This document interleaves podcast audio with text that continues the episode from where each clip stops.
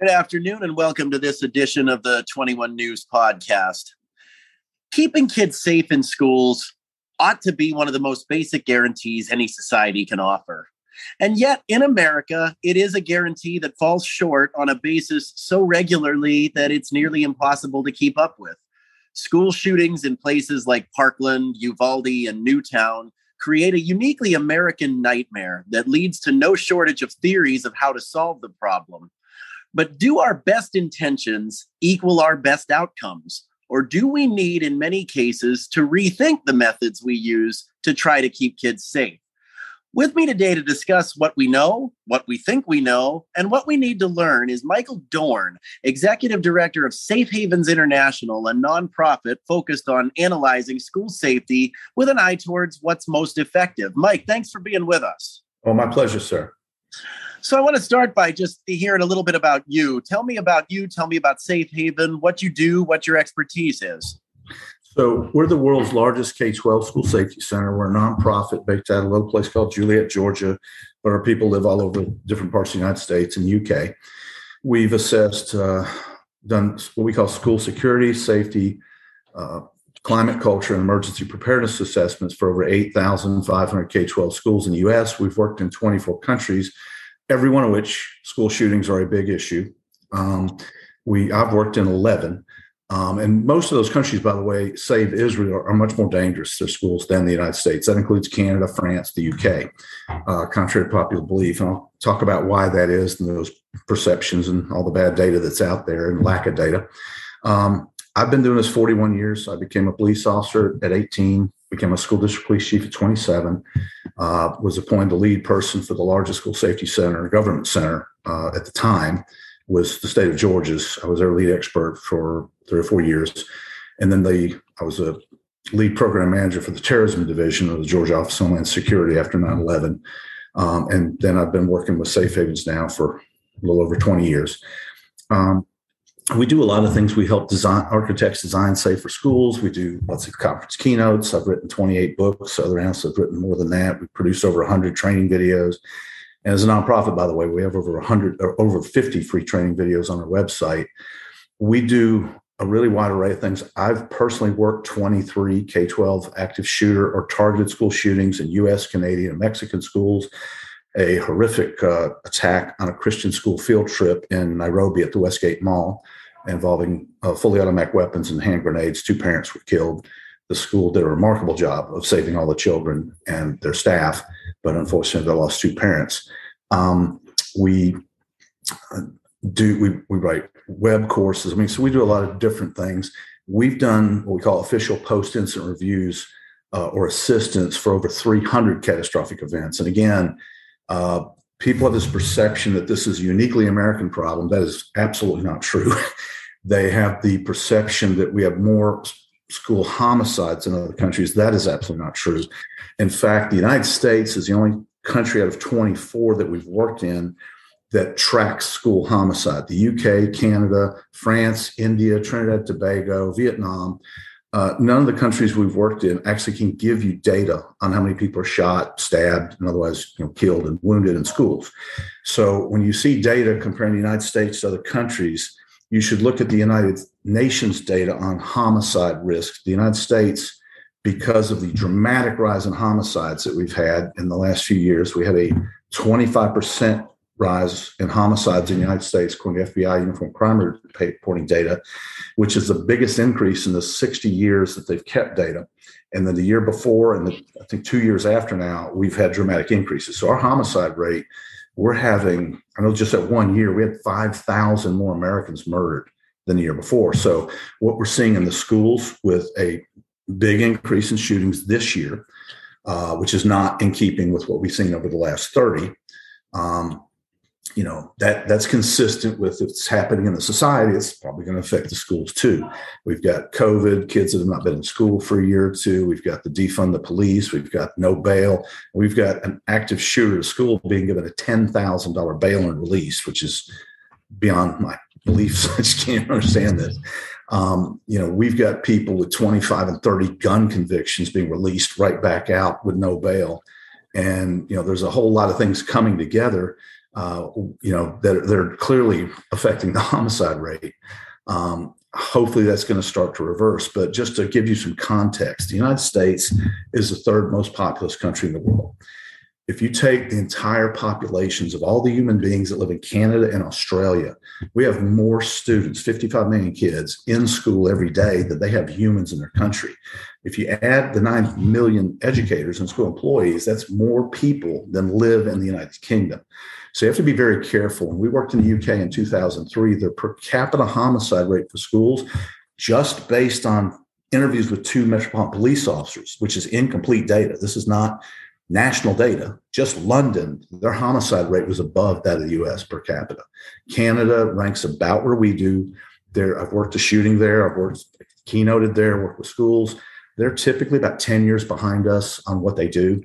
Um, so, you know, the, the, idea that our schools are just so dangerous compared to the rest of the world, no one who's ever worked in schools overseas would tell you that. Um, you know, there's no government that has had a really good solution to this. Some countries like Vietnam and the People's Republic of China, you don't see a lot of shootings because both countries have the death penalty for possession of a mere round of ammunition, let alone a gun, and the police will torture a lot of people in both of those countries to, to find out who has a gun.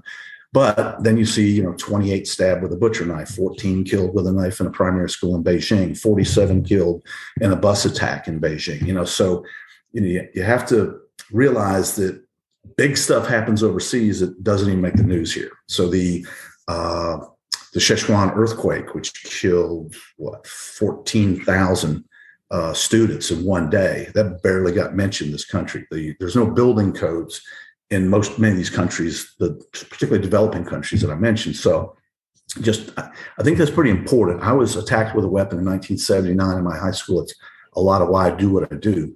I was one of three kids cut. We don't have good apples and apples data because there was no mandatory reporting prior to the Columbine attack in the United States. Nobody counted officially school homicides. Now, the incomplete data that we had based on media accounts showed an average of 45 to 55 homicides a year from 1970 to 1990.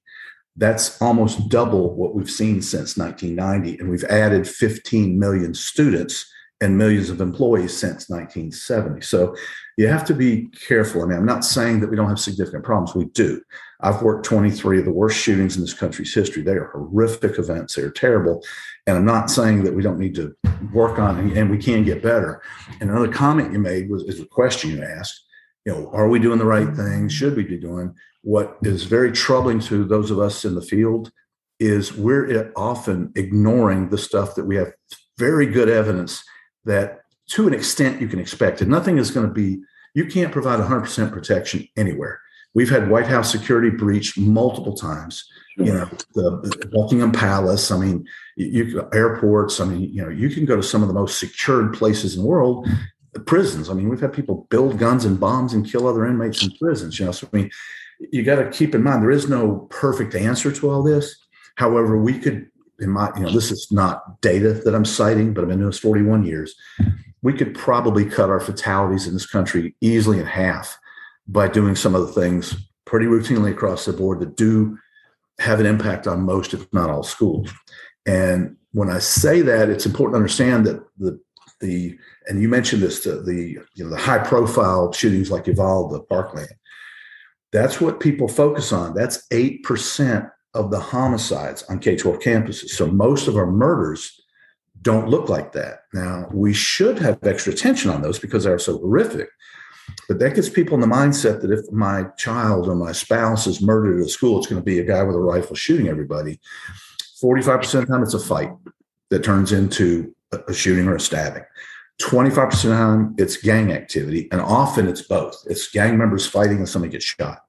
So things like student supervision, uh, can reduce homicide. It can reduce the more common causes of death. So if you take active assailant events, that's 8% of our homicides on K 12 property. But if you look at the big pie of what causes death, it's, it's not even a half of a percent. Again, I'm not saying we don't need to, uh, you know, I mean, write, I write books on this, we do extensive work on it.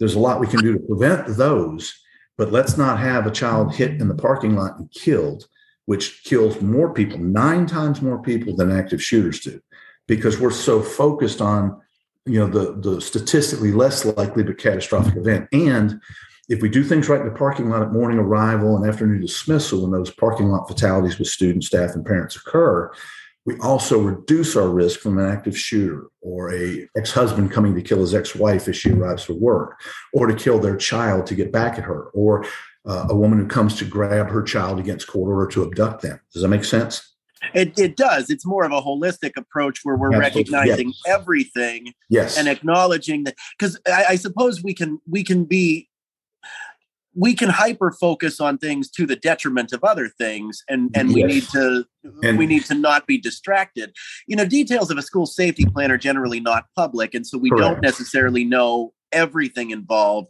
but there are a number of tools in the toolkit as it were that you do hear a lot about um, I can think in the past week or two of a couple school districts in our area that did things like add metal detectors or add resource officers, for instance, and they sound pretty intuitive. So, I mean, are, are, are things like that effective or do they just so, sound good? Both. So, I've helped design metal detectors. I teach how to use them. We use them in different situations in my school district with high risk. I will tell you that airport style entry, what we call entry point detection, like an airport or a federal courthouse. The and we cost this out for districts all the time. That's going to cost between a half a million and a million dollars a year per school and personnel costs to get a rate where you would probably catch a student with a gun on the first attempt about 60 to 70% of the time. TSA's last audit, the fail rate was 90%. Now, to be fair to TSA, they do pretty good on guns with when they do what we call penetration tests. A person poses a passenger and it's their job to try to smuggle a fake gun in. They catch most of those, and, and a lot of theirs are bombs. They, they, it's really hard to detect explosives compared to a handgun, for example. But I will tell you this every school system we've ever been asked to do penetration tests on that used entry point metal detection for a traditional higher middle school or their district office where they've had shootings, uh, we've been able to get multiple firearms into that building. It's the detection equipment works very, very well, but to screen people thoroughly is something known as throughput. So, number one, it's not just the metal detector. That's the easy part. We have great metal detectors today. They'll even pinpoint on the body where the metal that's setting the device off. Because you have to keep in mind, they don't detect guns, they detect metal. Right. Um, so the big part is the backpacks, the book bags. That takes X-ray. Uh, clear book bags are almost worthless. It's very easy. We we don't show this publicly, but we have a demonstration. We had 26 weapons in a elementary age child's book bag, including a 20 gauge shotgun taken in half and sawed off, uh, a fake hand grenade, 12 guns, and then the rest are knives. Okay, in a small book bag. It's very easy to beat that if people intend well with those. Now, metal detectors, what is actually most effective for use of metal detectors for most schools and a lot less expensive is random surprise metal detection, which involves demonstrably random selection of groups of students. Okay. Mm. You're going to draw a computer, have a computer program draw two classroom numbers. You're going to go to those classrooms. You're going to wand or have them walk through a walkthrough. And then you're going to do a bag check. You check, you know, two classrooms in one class period. And then you, it's, it's nobody knows when you're going to do it. It depends on your risk level. That might be done three times a year. High risk district, that might be done every couple of weeks at each secondary school. We might check on Tuesday, then check again on Thursday, and then not for two weeks. It's extremely effective. That will reduce weapons you know, dramatically compared. It, I think it's actually more effective than the entry point detection, unless you're willing to hire all the people you've got to have to support. If you look at an airport, you see that army of people with the best equipment made when you go through that line. Just imagine 2,500 people trying to go through that line in 15 minutes. They could, they can't handle that at Hartsfield, right? So, you know, the biggest airports in the world. Now, so what happens is trying to keep the kids, you know, unless you want the kids out in the parking lot for 45 minutes to an hour, you know, because they're all coming in a pretty short window, we cut the effectiveness of the screening. Does that make sense? It does. It does.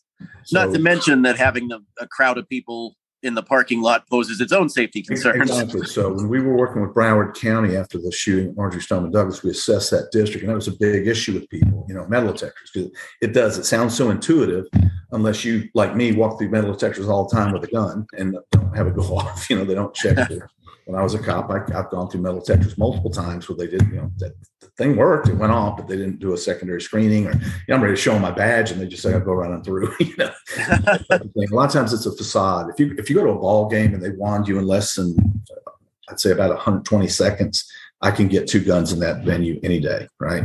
Now, you take random numerical sequence. So you're going to go to a football game instead of trying to check everybody and do a unthorough job about it. And what you'll see with with entry point screening like that, you're going to see. I see this all the time. You're going to see, you know, like I come in, no problem. You come in. Guy comes in with his wife, no problem. Three girls come in. Three African American teenage boys, and the guy spends a half an hour checking them. I was I was at one school district observing this, and they're just you know they're just barely passing the wand over, and now, by the way, the you know the two cases I'm talking about, they're both African Americans running the metal detectors. These are not white people or Asian people. These, these are both African American operators and the one guy, you know, I mean, it's young men come up, Hispanic or, or, or African American, and my God, it's empty your pockets, and he's just doing all this stuff. Well, the next one I see, I'm, I'm standing here watching this, and I can't believe everybody just go ballistic. People are coming in, he's just wanding, and then three girls come up with burkas, and dear God, you know, it, it's he's swanning these two, these three girls for like three minutes.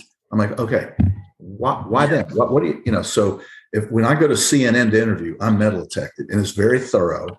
It takes about you know two minutes, and he's methodical. He does it the same way for everybody. I've watched them metal detect people. You go in, I go in. No matter what we look like, it's done with the same process. Now that takes too much time for most school venues. So while we were working with Broward County, Duval County had I think four people shot they had 57 police officers at a football game and metal and metal detectors. How did it happen? He did what many attackers have done in the past. He just waited outside the checkpoint. When the rival gang members came out, he knew they didn't have a gun or thought they probably would. Then he shot. So, to your point, you now have to protect the people outdoors. So there are times and places, more typically actually in our overseas work, where we recommend entry point metal detection, where usually labor is cheaper. You know, they have 35 security officers at a school. But uh, here, it's usually if you look at the money it takes, and you're looking at you know some of these larger districts, you know, you're talking about billions of dollars a year to do it right. Is that the best place to park our money when we look at the things that really work well? Student supervision, uh, electronic hall pass systems to help reduce kids being out of place when they're not supposed to be. Um, really good camera systems with analytics. So you're not just watching a bunch of cameras but the cameras will pick up somebody climbing a fence, a special needs student running from the school, what we call elopement. You know, so it's not just stopping a gunman; it can help with a lot of things. Kids trying to. I was at a school that's had tremendous vaping problems, and vaping is very much tied to school shootings and school violence. Um, and they were having a massive problem with it.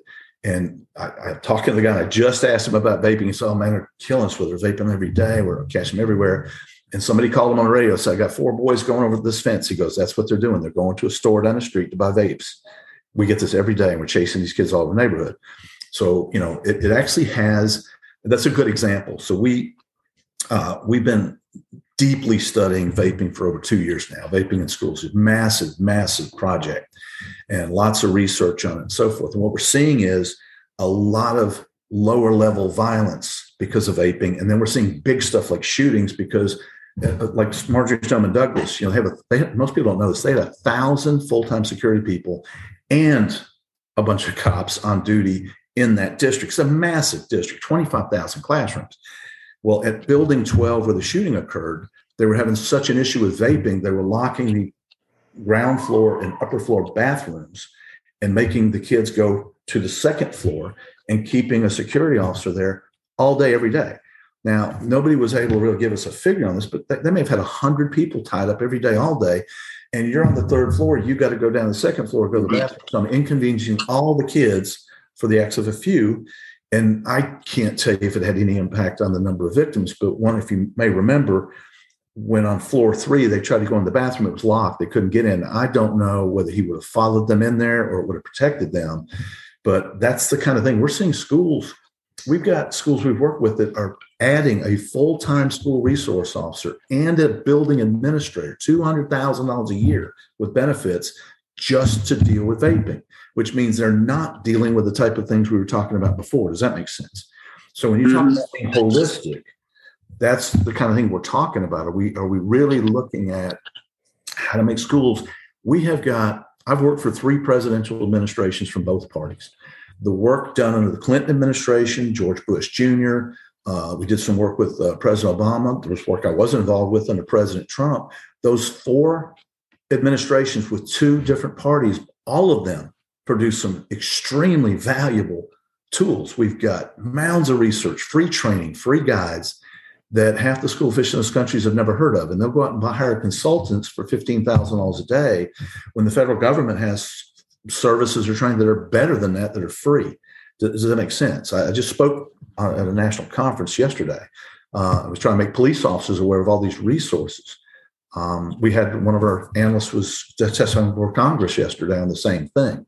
So, so I'm taking so long, but to boil it down, let's look at what works before we talk about what might work. And what you have to be careful of, school officials are not security experts. They're afraid, just like their staff, students, and parents. They don't know who to believe. They are bombarded with some of the craziest stuff we've ever seen ballistic whiteboards, arm. You know, we've had parents just urging to arm principals with fully automatic rifles. That, that came up in Broward County. Parents were actively pushing hard. They want to put a gun safe with a fully automatic rifle in the principal's office of every school in Broward County. Ballistic shelters that are $20,000 a piece that make it very easy to kill anybody that goes inside that anybody can go and throw a lever and it'll stop a 308 caliber rifle, pretty heavy rifle, but it takes 13 minutes for a trained rescue crew to cut that thing open if a boy grabs a girl, takes her in there, throws the lever, and rapes her, or a hostage taker. And I can kill anybody, and I'm not going to tell you how to do that, but I can kill everybody in that shelter in 30 seconds without a gun. It, it, it actually would make it easier to kill people. And there are parents pushing for this stuff because it sounds like a good idea, but they haven't really thought this thing through. Is that making sense? It did absolutely. I mean, it's all about being thoughtful. There are a lot yeah. of things that there are a lot of things that sound like they're immediately intuitive. Sure but they've got to hmm. be thought through. And and you're right. I mean, these administrators, this is not their their key area of expertise, and they are bombarded with a lot of things. We've deal we've dealt with for years, not just with legitimate threats, but even how to handle you know pretty obviously illegitimate threats and yeah, how yeah. much information should be out there and how much you know how do you handle it and what do you put out there what the penalties would be and all of that is a difficult and, and split second decision sure, these administrators sure. have to make so it's certainly not to criticize them it's just to right. to know that these resources are are available to them that they may not know about um, you know one of the more incendiary proposals that some advocate for, um, you, you, mentioned them wanting to arm principals with uh, semi-automatic weapons in in Florida. In Ohio, there is a push to allow for teachers to not only be armed but to be armed with 24 hours of training. For something like that, is that a pragmatic solution or is that dangerous? So we have had a few clients where we've suggested that some school staff be armed. Those are typically I had a Jewish school that really couldn't afford they were in the Boston area where it costs $100,000 a year for a properly trained armed officer, but they had someone on staff who served in combat with the IDF, very well trained in firearms, you know, not a teacher in a classroom. And we said that could be considered. I've had one in Pennsylvania, the, the PA State Police had suggested that someone at a Catholic school in a very remote area be armed. We agreed. They had average emergency response time of 30 minutes, and th- those do occur that's not something we tend to move to. We agree with the National Association of School Resource Officers. We want either a trained law enforcement officer, our first choice, or a properly trained and equipped security officer. Now, one thing you can go back and forth on the pros and cons of arming teachers. A lot of countries do it. Thailand, Israel, um, you know, there are a number that do. Uh, Kenya, you know, in Kenya, it costs five thousand dollars for a gun permit. They hired what they call diplomatic police for six bucks a day uh, these are guys that rent their, their full auto rifles out to drug dealers at night to make extra money, and they'll often run the first you know round fired. And you know, there we had somebody who was former IDF, and he said, "Look, you know, if you hire a security officer, pay five grand to get him trained, he's going to be worth a lot more money. He's going to leave you if you don't pay him an exorbitant salary." So we get that more overseas, actually. Um, places like India, where the police are going to take a long time typically to respond if they know there's a gun involved, or the police just aren't even around, or they don't have them. But in the US, it's pretty rare. And one of the concerns, you know, people talk about will they be shot by the police? Will there be an accident with a gun, which has not been a huge problem. We predicted all these accidents there. I think there's been one or maybe two that I've heard of. What is a bigger problem is what I call the shout and shoot. So the state of Florida, um, they're mandating that you have an armed officer in every school in the state has caused massive issues.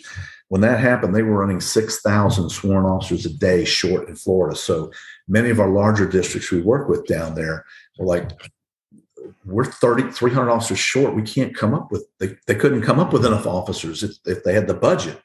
And, you know, and part of that, they cut the budget for SROs when they mandated that, and they used the money as a one time grant. So they lost a lot of money to pay for SROs. And a lot of the agencies said, we're not, you're going to have to pay for them. And here the school districts really taking an effective budget cut. But the biggest thing is they, you know, I think most people's preference above arming staff would be those what they call the armed guardians. They do get very good training, pretty good screening. And typically they're hiring pretty good people, but they're what we call shout and shoots. Okay. People they're, they're thinking, okay, there's going to be an active shooter. It's going to be a no brainer. Here's somebody shooting children down. Yes, we shoot them. I was a cop in a school district for 10 years. I was attacked with a weapon between my 10 years at the university and 10 years there. I had 16 people try to attack me with a weapon. Some of those were guns. One was a bayonet. Uh, you know, guy tried to run me down with a VW Beetle, at least try to kill me with a good car, expensive car. Um, you know, uh, just different things. People got baseball bat. And I was able to not shoot any of those 16 people because I had far more training than most cops get, better than FBI agent get, um, and the best equipment you could possibly have and a lot of confidence in it. But I didn't just have a gun. I had training on verbal de-escalation, verbal commands. I had pepper spray. I had a collapsible baton. Now they have a taser. And so a concern I have is people think, you know, it's, yeah, it's a no brainer if the guy is shooting a bunch of people, but what you're going to get is a drunk grandmother who's 86 who's threatening staff with a knife in the office and mm. shot, right? Um, they're not allowed typically to have any physical contact with anybody because they're so afraid they're going to beat somebody up or whatever. So they don't get open hand control and restraint training. They're not getting, uh, perhaps, I don't know about Florida, but some they're not getting weapon retention training. What do you do when someone tries to take your weapon? You say you got your weapon holstered or you've got it in your hand. You know, there, there's a, there's a lot to it. I, my police officers in a school district, they receive. We qualified every month with with our duty fire, our handgun uh, not counting our patrol rifles. But we fired 3,000 rounds of duty hollow point ammunition every year. We only fired what we carried. That's very important because practice rounds often have a different recoil than the type of duty round. And that brings up mm-hmm. another question. What type of ammunition are they carrying? Because you, you don't want something that's going to over penetrate, you know, and endanger, you know, other people. So there's a lot there's a lot of questions I have about it beyond those basic. I, I, don't like the concept of arming teachers because we're already working shootings because of this crazy active shooter train that's so dangerous. is causing a lot of casualties and massive lawsuits. Run, hide, fight. The Alice training that's very popular in Ohio.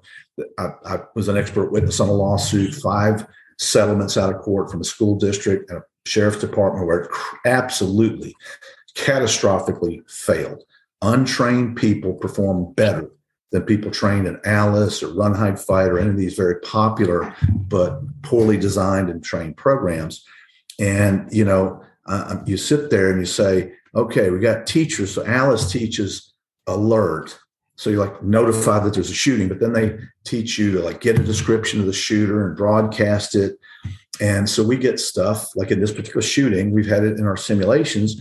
And when the principal's told there's an active shooter on the playground, instead of calling for lockdown and calling 911, she grabs her radio in her little bag. She tells two other staff to do the same. They go looking for the shooter. Alert, you're supposed to get a description, right? Mm-hmm. Two staff are in the office. She doesn't tell them lockdown or call police, so it doesn't get done.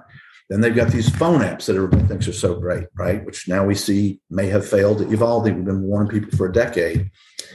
They may look great at a trade booth, but in our experience, they typically don't work for one of two reasons. The shooting I'm talking about, what they say may have happened at Uvalde happened here. Five teachers pressed that active shooter button, not a single message went out. Another delay and police being notified. First officer arrived in 17 mm. minutes.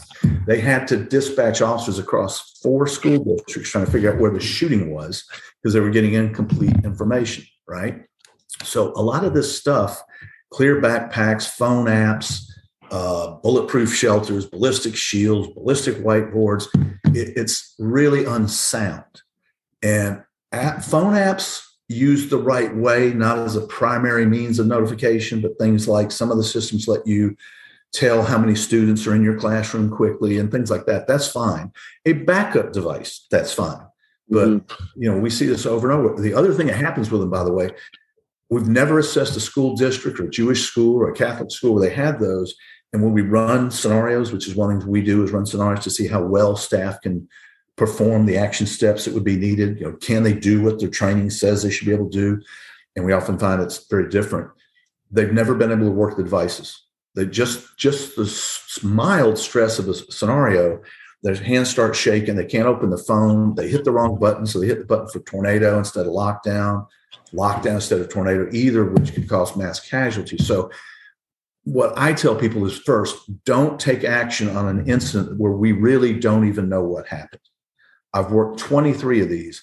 The questions I have are far different from what most people are talking about. I've, I've had questions from the beginning. Yeah, we need to look at the police response, but the opportunity to save lives in this type of case is in the first 20, 30 seconds. So, why do we have a classroom not locked for, if what they're telling us is correct, four minutes after the shooting starts? Um, and we got a teacher in an interview. Now, again, he was traumatized, might not be accurate, but he's saying the door to his classroom was open when the attacker came in. This is minutes after the shooting started.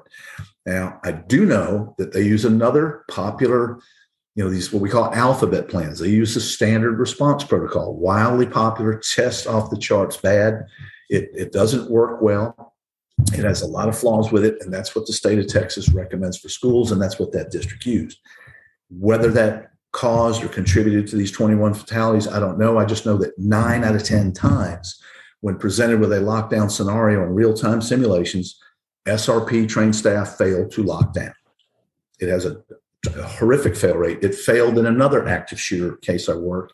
In that case, it did not cause any fa- fatalities or injuries, but it did fail. I mean, it didn't work. So, you know, these quick, easy fixes are what we're seeing not only not necessarily reduce our problems, but increase them. We're seeing increased casualties. Just the run, hide, fight, and ALICE training, just four shootings, we've had over $130 million paid out by law enforcement agencies and school systems on out of court settlements. That's just for four. I'm working five as an expert witness right now.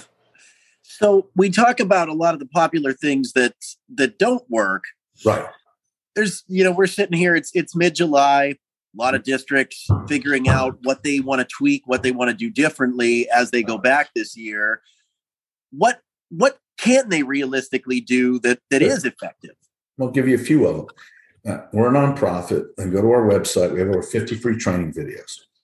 Um, on the homepage of our website, we just released three free training videos on one of the most powerful tools to save lives in schools, and that's improved student supervision. And so there are three videos at total runtime is about 14 minutes, but you can run them in sections. So you can do like five minutes this staff meeting and five another. If you can have thoughtful, effective student supervision, you will dramatically reduce your risk of, life from homicide, active shooter event, tornado, because first of all, you can prevent a lot of shootings with things like good supervision and hall pass management.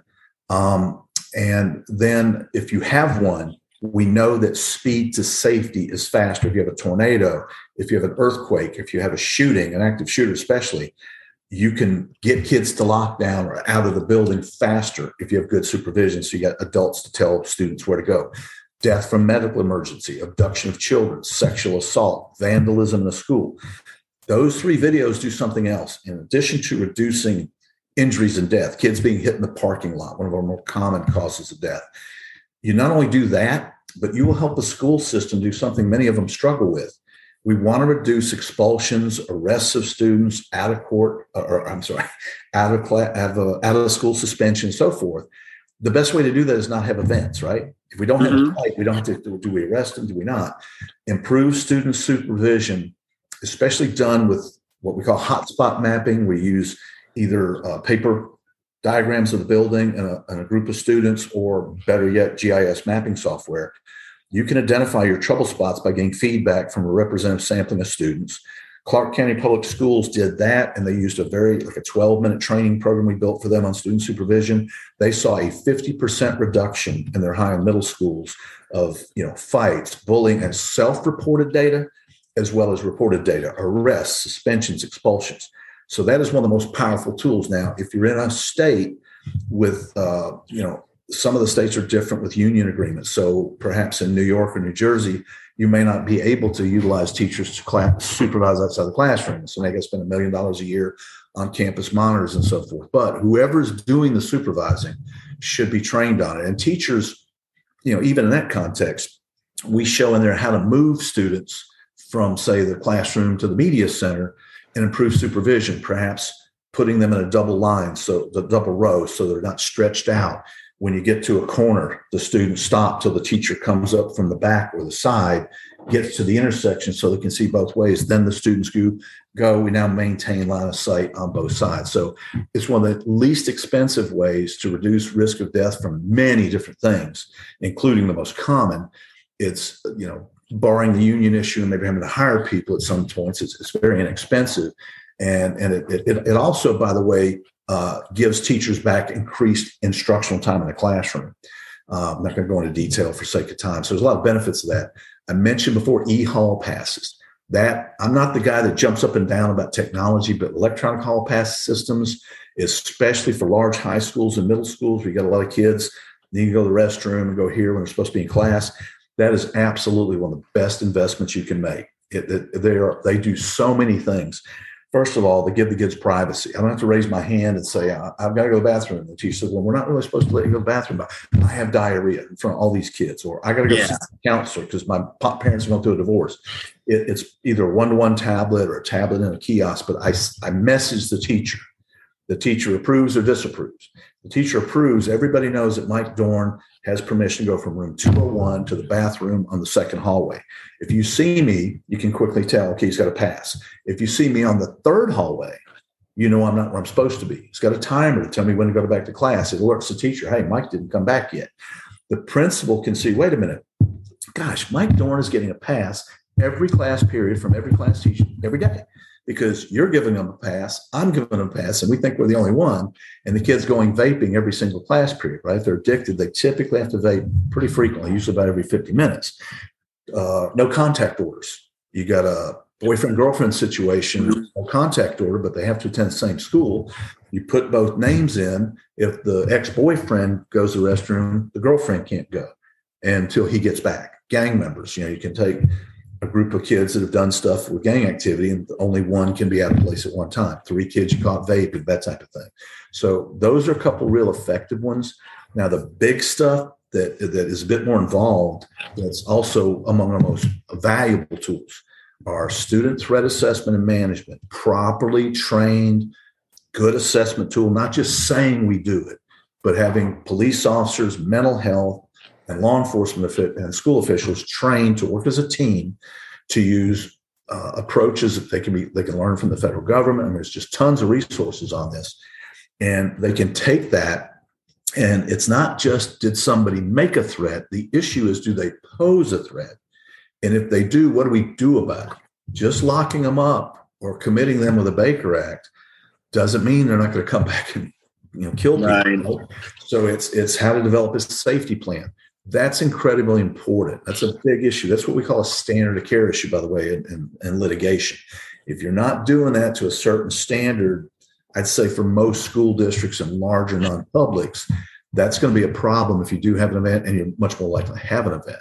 It's also a valuable school improvement tool. Most of the kids you'll find out aren't really dangerous. They just, you know, they're under pressure. They say things they shouldn't, but there's a problem. But locking them up and kicking them out is not going to solve it. They're not dangerous, but they need help. It'll help test scores. It'll help the dropout rate. I mean, it, it's a good quality improvement tool. Then the next one that's really big is self harm. Teaching students and staff how to recognize indicators of self harm and then having a formal assessment process. That's important because we have two suicides on school property for every victim killed by an active shooter. So when you look at the numbers, you're saying, wow, we got you know all these teachers and principals and staff and kids shooting themselves cutting their wrists you know those type of things uh, I, I, won't get into some of the public display suicides we're seeing. They're just horrific, but they kill themselves in a horrific way in front of 300 kids. So then you look at all the districts and especially non-public schools that are getting sued for a suicide of a student off campus where they allege it's the school's fault because of bullying or they didn't do what they're supposed to do. I've worked a number of those cases. Then you get the rare case. Most people who are high risk for suicide pose no risk to you or I. They pose risk to themselves. But if you look at, you know, many of these attacks, they plan to kill themselves or die in the attack, a pretty significant number of them. So Sandy Hook, though it's a high, higher ed case, the uh, shooting at Virginia Tech, Columbine, the Parkland shooting, he clearly intended to kill himself and then changed his mind. Uvalde, he planned to die. You know, he, he died in a gunfight with the police officers, but, you know, self harm prevention may, I don't know. Again, I can't make any firm opinions on that case. I don't know how much of what we're hearing is true. It keeps changing, and there's far from a complete investigation at this point. Um, I've worked 23 of these and never like look, look like what they look like in the public forum. When you actually see the video, it's just usually so much different. But you know, he he apparently did plan to die, right? And so you might call that suicide by cop. He's going to die in a hail of gunfire. But you know, so you take those cases. That's another way to help prevent them. Now, a lot of people don't realize, by the way, the significant percentage of our planned fatal shootings in K 12 schools are carried out by school employees, just like they're carried out by medical doctors in hospitals, university professors, police officers, soldiers, people that work in factories. You, you know, you just go down the list, right? Some people in any, we've got 9 million school employees. So occasionally we're going to have, if you had a I don't know, a particular sector in this country, we had 9 million people doing something, you're probably going to have some of those people do that as well. But, you know, uh, uh, Pasadena Middle School, building administrator killed five people. He killed two at the district office, or three at the district office, also put a woman in a wheelchair for life, and then went to a school, killed two of the staff. You know, uh, teacher in a counseling session in Canada, 1901, Mennonite teacher, uh, first grade teacher he kills three elected trustees with a pistol, then goes across the street. And he kills all three of their kids in, in the one room schoolhouse. So, and this is global. I mean, Austria, a case in Vietnam, they, you know, they have very strict gun control there, but they had a case in the Mekong Delta where a you two married school administrators. I think the lady didn't get a promotion. Her husband went to the what we would call the district office, threw battery acid on some victims, and went back to her school and attacked some more people.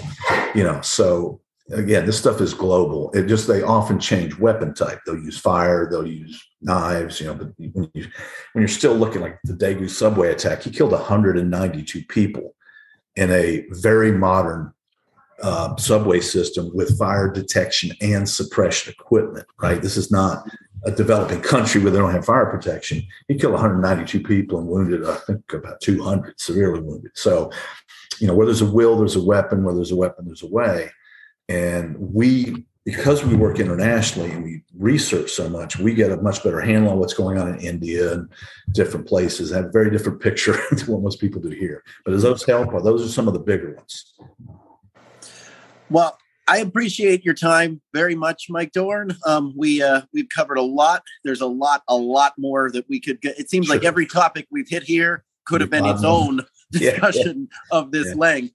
Um, but it's a lot to think about. It's a lot for uh, for administrators around here to think about. Also, sure. um, you mentioned your website and the the tools that are available there. Can you give that again? What is that website for anybody? Yes, interested? I can. We work a lot in Ohio. We've been up quite a bit. Um, a lot of good programs up there too. Um, it's uh, plural safe havens international www.safehavensinternational.org, www.safehavensinternational.org. You can also just type Michael Dorn School Safety, it'll come up. And I'd suggest they go to our resources section. We have free videos, free audio podcasts, free guides, manuals, books. You know, so we're a nonprofit. We can only handle about 75% of requests for work since 2018. Um, so one of the things we do, if we can't help people, we'll refer them to others. We, you know, we get booked up pretty heavily. Um, but so one of the things we constantly do is put out new free training videos, free resources. Uh, we can recommend free government programs. There's a lot. Our, our government, you know, I got to say, they've done some things I don't like, like run hide fights, very dangerous. That came from the federal government. Um, but most of what they've done, U.S. Department of Ed, the Cybersecurity Infrastructure Protection Agency, uh, you know, Secret Service. I mean, there, there's a lot of really good resources out there, and that's one of the things we do a lot is direct people to where they can get what they need. Does that make sense? It does, and and a lot of what you said has made a lot of sense. I appreciate you being with us today, and thank you very much. Thank you so much, sir. You have a great afternoon. You too. Thanks. Bye.